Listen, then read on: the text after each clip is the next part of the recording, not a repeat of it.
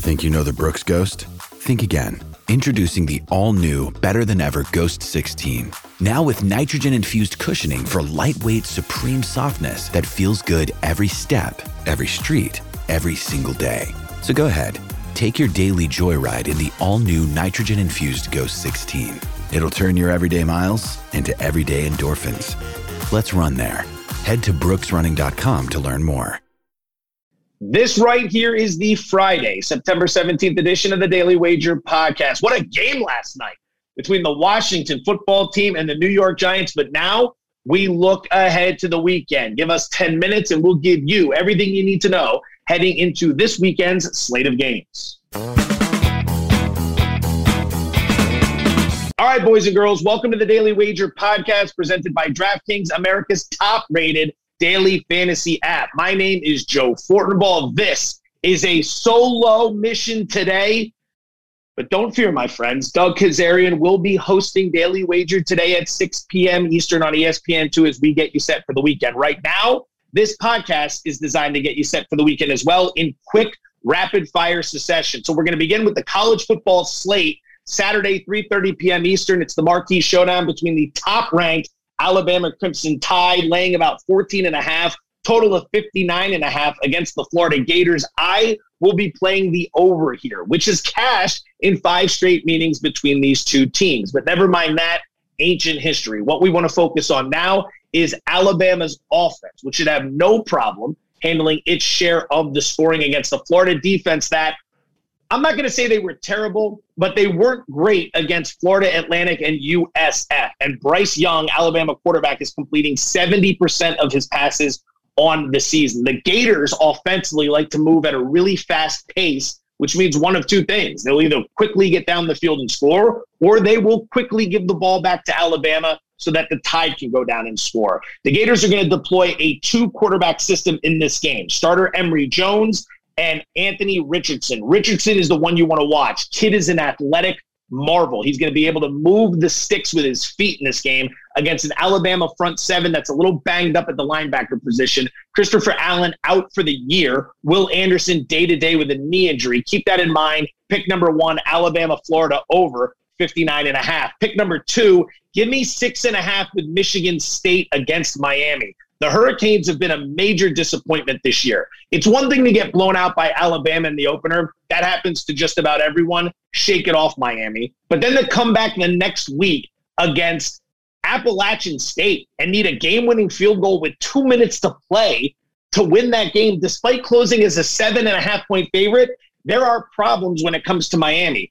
Mel Tucker has done a really nice job with Sparty. 16 starters are back from last year's team. Year two for Tucker. Don't grade him. Don't judge him on year one. Remember, it was a pandemic, limited, if any, spring practices. Upsets Northwestern to start the season. Hammers Youngstown State last week in a tune up game. I like it. Six and a half points with Sparty. I'll be on them. This game has grind written all over it. Saturday, 7:30 p.m. Eastern, Penn State and Auburn. Ranked showdown as the SEC and Big Ten collide.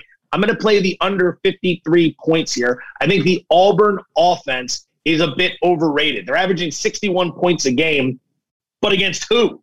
Akron and Alabama State. And both those games took place at home. This is their first road game of the season, and we know what that means. When you take Auburn quarterback Bo Nix out on the road, it has been trouble in the past. In his career at Auburn, five and seven on the road, never throwing for more than 300 yards.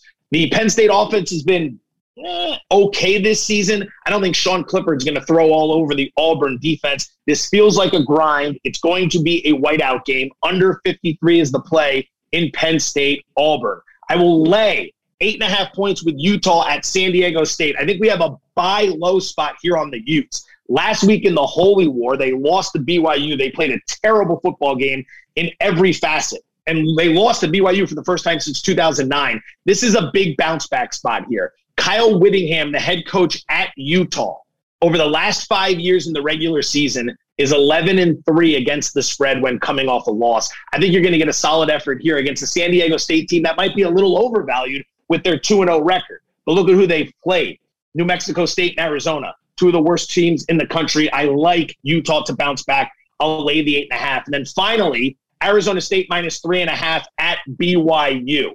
Bigger number to lay at BYU considering they're 2 0, but I think it's a flat spot for the Cougs. They just beat Utah in the Holy War, as I just mentioned, first time since 2009. All right. It's okay to enjoy that for a little bit, but I think it's going to be tough to turn around and immediately get ready for an Arizona State defense that has been very, very good. 24 points allowed in two games this season, third in the country in opponent yards per play at 2.8. So to recap, Arizona State minus three and a half over BYU, Utah minus eight and a half at San Diego State, Penn State, Auburn under 53, Michigan State plus six and a half at Miami, and then over 59 and a half Alabama and Florida. We're going to cover the entire NFL on Daily Wagers Sunday morning show, which begins at 9 Eastern on ESPN2 or news. I'm going to have to double check that. But if we're not on two, we might be on news. Sometimes my beloved F1 knocks us off.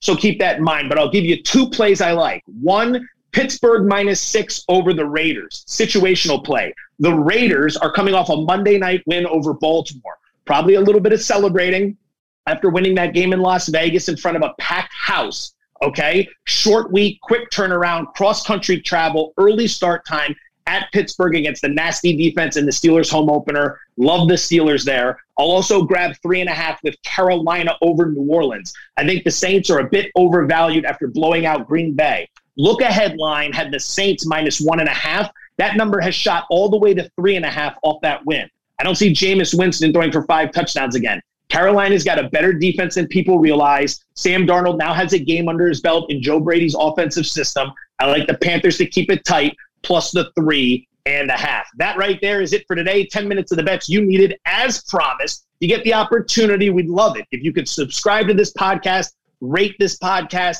and review this podcast. If you've been enjoy- enjoying the show, it does help us out in a big, big way. Thank you for your time. Enjoy the games this weekend. Best of luck. Daily Wager today, Friday, 6 p.m. Eastern on ESPN2.